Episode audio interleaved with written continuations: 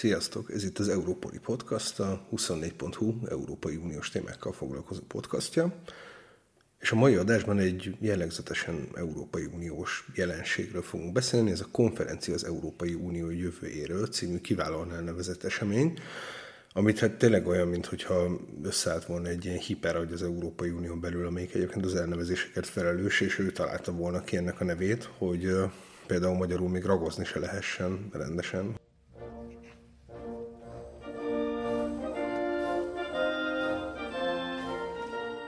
Emmanuel Macronnak csupa nagy ötlete van, és ezt a jelenséget is ő találta ki.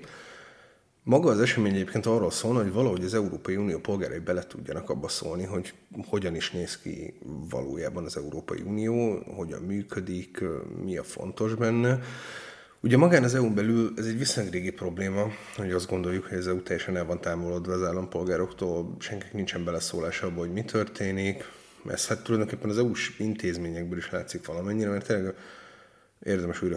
feleleveníteni, hogy három vezető intézménye van az Európai Uniónak, az Európai Bizottság, ami gyakorlatilag úgy működik, mintha az Európai Unió kormánya lenne, az Európai Tanács, ahol a miniszterelnökök és államfők ülnek, ez, ez a valódi hatalom az Európai Unióban, a dolgok nagy részéről azért ők döntenek, és akkor ott van a harmadik intézmény, az Európai Parlament, aminek egyébként viszont kevés hatalma van. Tehát például nem tudnak saját maguk törvényalkotást kezdeményezni, ugyan társ törvényalkotók, és hogyha az Európai Bizottság vagy a tanács úgy dönt, hogy legyen valami, akkor bele tudnak szólni abba, hogy hogyan legyen valami. De önmaguktól nem tudják azt mondani, hogy valami induljon el, és legyen ebből egy törvény. Ami azért különösen érdekes, mert egyébként ez az egyetlen olyan szervezet az Európai Unión belül, amelyet demokratikusan az európai állampolgárok kifejezetten erre a célra választanak. Ugye az Európai Tanácsot és az európai állampolgárok választják, de hát itt a miniszterelnökök ülnek, és nyilvánvalóan a miniszterelnököt nem azzal a célral választanak Európában, hogy akkor utána az szerint üljön be az Európai Tanács ülésére és, és döntsön kérdésekről. Tehát itt alapvetően azért a demokratikus felhatalmazás európai ügyekben az valamivel kisebb a miniszterelnökök tekintetében, mint az európai parlamenti képviselőkében. Ennek ugye vannak régi hagyományai, de nemrég fölmerült egy olyan javaslat a Fidesztől a magyar parlamentben, amely azt mondta volna, hogy hát az Európai Uniós parlamenti választásokat, azokat fejezzük be, és inkább legyen az, hogy a tagállamok küldenek képviselőket az Európai Parlamentbe. Ez régen egyébként így volt, tehát valójában ez alakult át azzal, hogy ennél demokratikusabb módon választjuk legalább az egyik szervét az Európai Uniónak. Szóval a Fidesz ezzel gyakorlatilag az időben akart volna valamennyire visszamenni, de maga az, hogy nem demokratikus úton választották egy ideig, és utána az európai parlamenti választások azok alapvetően nem az európai politikáról szóltak, hanem általában a tagállami politikáról, és akkor ez szerint egy ilyen nagy mintán végzett közvéleménykutatás lett a vége, ami elmondta, hogy melyik politikusok vagy politikai erők népszerűek az országban, és melyikek nem. Ez hozott valamilyen tudás és képesség deficitet az Európai Parlamentbe, és ezért hát sokan viccelődtek ugye azzal, hogy tényleg az Európai Parlament az a hely, ahol nagyjaink meghalni mennek, mert egy darabig az általános vélemény az, az volt, hogy ez egy nagyon kényelmes munka, amiben nem sok mindent kell csinálni, de azt legalább nagyon jó pénzért. A helyzet az, hogy ezt még mindig lehet így csinálni, viszont az Európai Parlament nagyon sokat fejlődött a, az utóbbi pár évben, és főleg a leg, legutóbbi európai parlamenti választáson látszott, hogy most már a nemzeti választások is sokkal inkább szólnak az európai témákról, és az a vita, vagy a panasz, ami sokáig élt, hogy valójában nincsen valódi európai politika, meg európai belpolitika, az egyre kevésbé látszik igaznak, hiszen egy csomó olyan kérdésről vitatkozunk Magyarországon is, ami klasszikus európai politikai kérdések. Például az, amikor a kormány azt mondja, hogy erősebb nemzetállamokat szeretne, és azt szeretné, hogy a nemzetállamok döntsenek, és ne a föderáció, az valójában egy klasszikus föderális vita. Csak egyszerűen más álláspontot képviselnek, mint mondjuk a, a föderális politikai erő, amivel vitatkoznak. Az Egyesült Államokban ezt úgy lehetne elképzelni, mint amikor a tagállamok mondjuk a, az állami jogok mellett érvelnek a szövetségi jogokkal szemben, hiszen ez egy legitim politikai érvelés, de a föderáción belüli politikai vitában. Tehát tök érdekes, hogy valójában egyre inkább elmegyünk arra, hogy Európai Uniós kérdésekről vitatkozunk, ezt gyakorlatilag Magyarországon tekinthetjük úgy is, mint az egyik ilyen mellékhatását annak, hogy a magyar kormány nagyon régóta folyamatos harcot vív az Európai Unióval, illetve hát az Európai Bizottsággal, amelyet ő leginkább Brüsszelnek nevez. Szóval Emmanuel Macronnak viszonylag nagy ötletei vannak, és ez egyike a sok nagy ötletének, hogy legyen egy olyan fórum, ahol az állampolgárok beleszólhatnak, vagy véleményt alkotnak arról, hogy hogyan lehetne ennél egy kicsit ilyen ember közelibb, meg demokratikusabb az Európai Unió, és igazából évekkel ezelőtt elkezdtem el ezt az ötletet előhozni, hogy rendezni kéne egy, akkor még nem volt ennyire konkrét és hát szörnyű neve, mint amilyen most van, de hogy kellene egy olyan fórum, ahol az egyszerű állampolgárok is beleszólhatnak valamilyen módon ebbe az ügybe.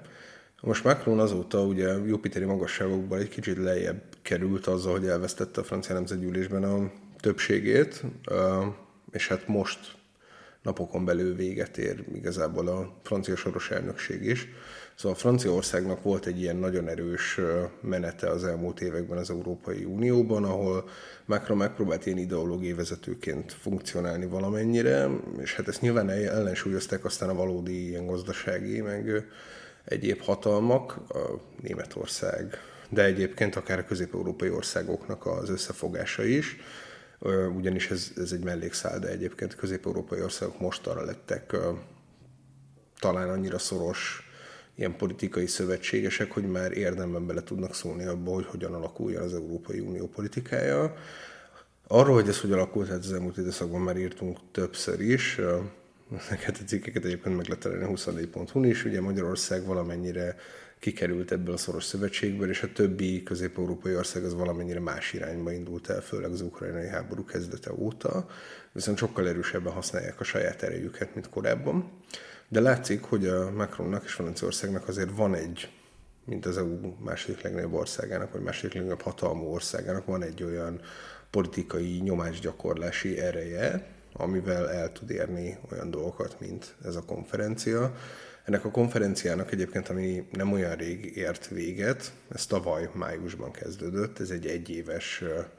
esemény volt, és valójában már egy évvel korábban el kellett volna kezdődnie, nagyon kényelmes volt persze ebből a szempontból, hogy pont bejött a koronavírus járvány, és ezért azt lehetett mondani, hogy akkor a koronavírus járvány miatt nem kezdődik el mégsem ez a konferencia időben. Valójában ugye nem ez történt, hanem az történt, hogy a három nagy intézmény nem tudott pontosan megegyezni arról, hogy kivezesse ezt a konferenciát. Azért nem tudtak megegyezni róla, mert pontosan sejteni lehetett azt, hogyha valaki véleményt fog alkotni arról, hogy hogy nézzen ki az Európai Unió a jövőben, akkor ez a vélemény esetleg jogokat vehet el, vagy hát arra utalhat, hogy így bizonyos szervezeteknek gyengébbnek kell lenniük, bizonyos szervezeteknek pedig erősebbek a jövőben. Az Európai Parlament akkori elnöke, David Sassoli, aki azóta elhunyt, ezt már nyitó eseménye megpróbált elég aktívan használni, mert akkor is arról beszélt, hogy nem szabad az állampolgároknak félni attól, hogy olyan változásokat javasoljanak, amelyek esetleg az Európai Uniós szerződések módosításával is járhatnak. Ez itt egy eufemizmus az Európai Parlamenttől érkezve arra, hogy ahogy már korábban említettük, ők nem kezdeményezhetnek jogalkotást önmagukban, viszont régi vágya az Európai Parlamentnek az, hogy jogalkotást kezdeményezhessenek. Ursula von der Leyen megválasztása környékén is igazából azért kaphatott csak feltétlen többséget az Európai Parlamenttől, annak ellenére, hogy ugye ott felülírta például az Európai Tanács azt, amit az Európai Parlament szeretett volna, mert az Európai Parlament megmondta előre, hogy kik azok a csúcsjelöltek a pártoktól, akiket adott esetben az Európai Bizottság érén szeretne látni. Ezt el, elvetett az Európai Tanács, és elővették a zsebükből Ursula von der Leyen-t, aki Angela Merkel egyik régi politikai szövetségese volt, és őt jelölték a bizottság élére, és akkor félő volt, hogy az Európai Parlament ez nem fogja lenyelni, és nem fogják megszavazni. De végül azzal részben azzal győzte meg őket von der Leyen, hogy azt ígérte, hogy ha nem is kap feltétlenül az Európai Parlament jogalkotási kezdeményezési jogot, hogyha az Európai Parlament eldönt, hogy szeretne valamit elérni, és hozzáfordul, akkor az Európai Bizottság jogalkotást fog ebben az ügyben kezdeményezni. Ez egyébként egy ilyen érdekes mutatója annak, hogy az Európai Unió hogyan funkcionál a gyakorlatban, hiszen ahhoz, hogy az Európai Parlament jogalkotási kezdeményezéshez jogot kapjon, ahhoz alapvetően át kellene írni az Európai Unióról szóló szerződéseket. És ezt pedig egy csomó ország nem akarja. Itt ugye minden országnak vétójoga van, és utána minden állami parlamentben el is kell fogadni. És egy csomó ilyennel van így egyébként, hogy az EU olyan plusz hatásköröket szeretne, vagy a működését cserébe, a hatékony működését cserébe olyan plusz hatásköröket kellene neki adni, amelyek egyébként szerződésmódosításhoz vannak bizonyos szempontból kötve, viszont ezeket meg lehet általában kerülni valamilyen módon. Ugye Orbán Viktor és Varga Judit is sokat panaszkodott már erről, hogy az Európai Unió egyébként híres erről a az ilyen kúszó hatalombővítésről, vagy hatáskörbővítésről, amikor valójában a szerződések módosítása nélkül lép át az Európai Unió a saját hatáskörein, és szerez magának több gyakorlati hatalmat és ez is egyike lenne. Tehát, hogyha nem tudjuk belérni a szerződésekbe adott esetben azt, hogy a parlamentnek is legyen jogalkotási kezdeményezési jogköre, akkor elég az, hogyha azt mondjuk, hogy ez mostantól így van, hogyha az Európai Parlament elfogad mondjuk egy jelentést, akkor a bizottságnak egyszerűen kell jogalkotást kezdeményeznie. Persze, ezt bármikor meg is lehet gondolni, tehát ez a hátrány úgy ezeknek az ilyen jog fölött álló politikai megoldásoknak, hogy innentől kezdve, hogy az Európai Bizottság valamikor meggondolja magát, vagy nem Ursula von der Leyen lesz, egyébként nem mintha ő különösen tartaná magát ehhez a,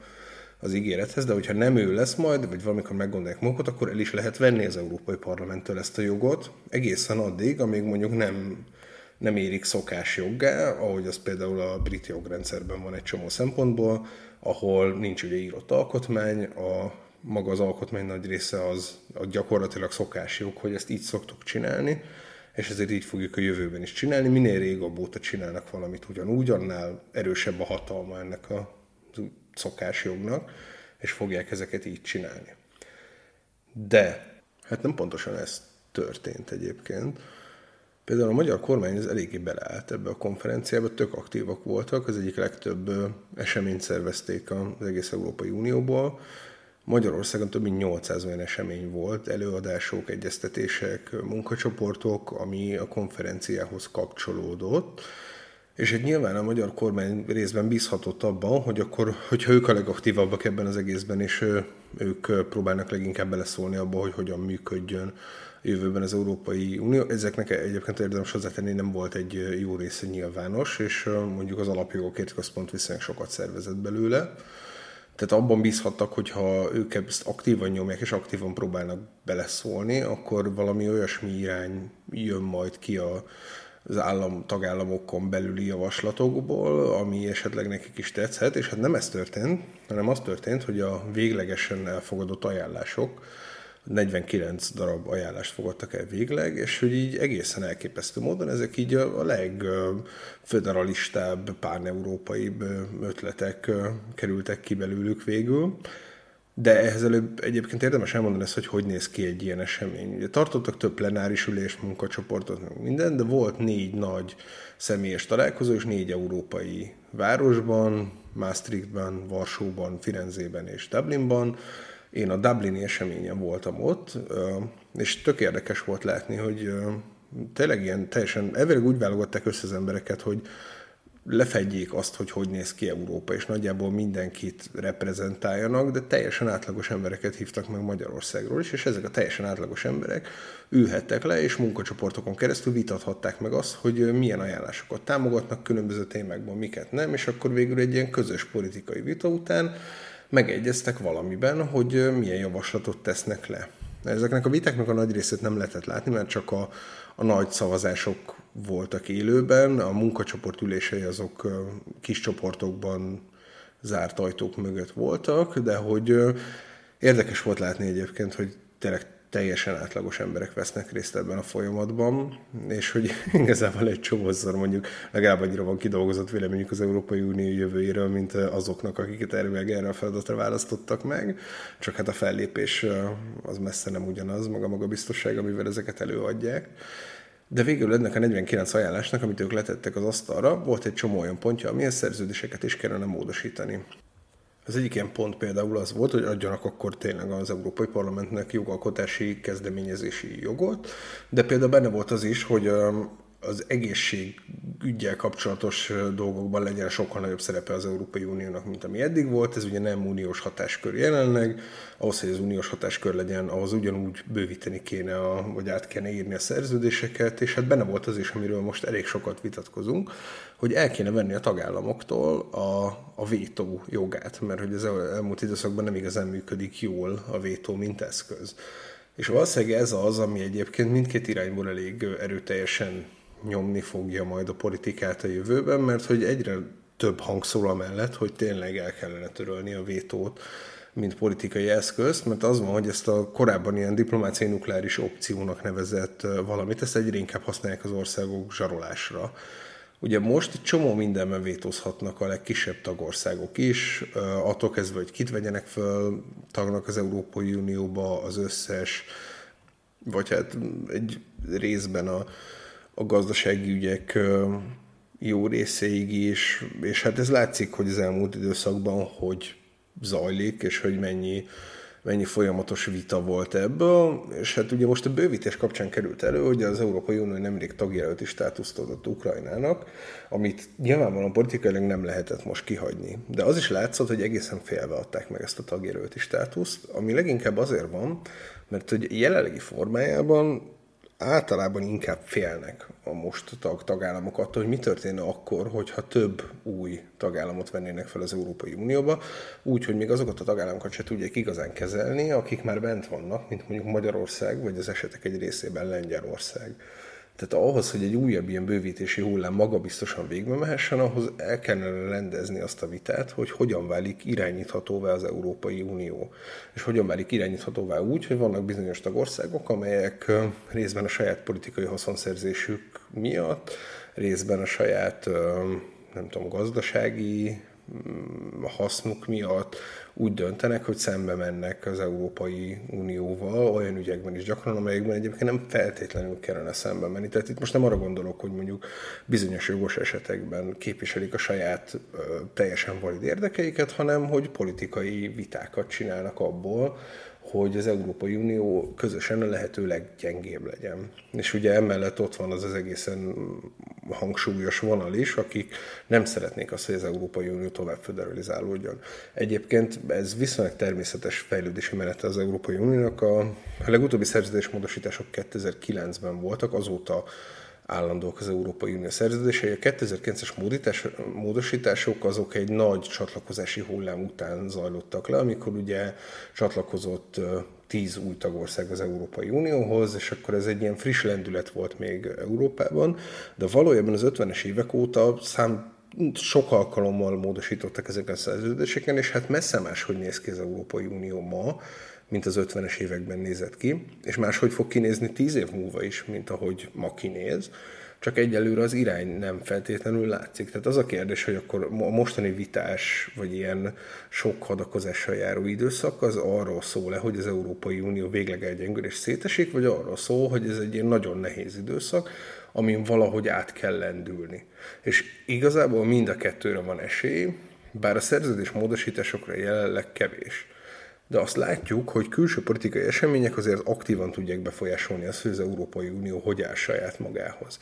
Nem gondoltuk volna az ukrajnai háború kitörése előtt soha azt, hogy ekkora fordulat lesz például a védelempolitikában, vagy abban, hogy Közép-Európa mennyire hatékonyan képviseli a saját jogait, vagy abban, hogy mondjuk Ukrajnának tényleg tagjelölti státuszt adjanak, ami egy iszonyatosan nagyméretű ország, és ez számít az EU-ban, mert a lakosság száma az az európai parlamenti képviselők számában is számít, a tanácson belüli döntéseknél is beleszámít a, a döntési arányba, tehát hogyha nagy országokat veszünk fel, akkor annak sokkal nagyobb súlya van, mintha kis országokat vennénk föl, és ez volt az egyik legjelentősebb probléma egyébként Törökországgal is, amelyet, hogyha az Európai Föl, Unió fölvett volna, akkor ez méretében egy Németországgal ö, hasonló méretű ország lett volna, és ugye egy egyből a óriási beleszólása lett volna abba, hogy mi történjen az Európai Unióban. Szóval az a kérdés, hogy születik-e bármilyen politikai döntés ezzel kapcsolatban, vagy lesz-e olyan külső nyomás, amelyik ráveszi ezeket a politikusokat arra, hogy végül beleegyezzenek a szerződés módosításba. Szerződés módosítás nélkül bármennyire is ügyes abban az Európai Unió, hogy túlterjeszkedjen a saját hatásköreim, valószínűleg ebből sok minden nem fog, nem fog megvalósulni. Van egy csomó olyan dolog a javaslatok között, amit egyébként meg lehet csinálni szerződés módosítás nélkül is. Az is kérdés, hogy valójában a különböző intézmények mennyire akarnak hagyni másokat beleszólni abba, hogy helyettük döntsenek arról, hogy milyen legyen az Európai Unió, mert azért nagyon sokan nem támogatták csak félszívvel ezt a kezdeményezést, és még az is lehet, hogy jövőben egyébként ebből egy ilyen állandó egyeztetési fórum lesz, még hogyha nem is ugyanazokkal az emberekkel, akik most részt vettek a 49 javaslat kidolgozásában, de az általános vízhang az európai állampolgároktól, akik ezen részt vettek, az az volt, hogy tök jó az, hogy történik valami ilyesmi, és hogy az Európai Unió végre csinál valami olyat, ahol az emberek konkrétan beleszólhatnak abba, hogy mi történjen. És ez a fajta demokratikus lendület, ez nem szokott azért csak úgy elveszni. Viszont nincs is feltétlenül eredménye. Tehát fennáll az a lehetőség is persze, hogy a minden brüsszeli halál legjellemzőbbikéig jutnak el ezek az ötletek, és végül institucionalizálódnak, és elhalnak az EU-s eljárás jog valamelyik fokán, és ez lesz, lesz belőlük egy ilyen, nem tudom, régióbizottsága szerű ilyen ajánlattévő szervezet, amelyiknek igazából valódi politikai hatalma nincsen, de elmegy rá egy csomó pénz, és akkor arra szolgál, hogy valakik jól érezzék magukat. Régiók bizottságának esetében például a nagy német iparvárosok és régiók. Szóval gyakorlatilag bármi lehet, és ez nyilván egy ilyen elég furcsa jóslat az Európai Unió jövőjével kapcsolatban, de igazából nagyon nehéz megmondani azt, hogy mi fog következni ebből a, az egész jelentésből. Az viszont biztos, hogy az Európai Unió következő tíz éve az kifejezetten érdekes lesz.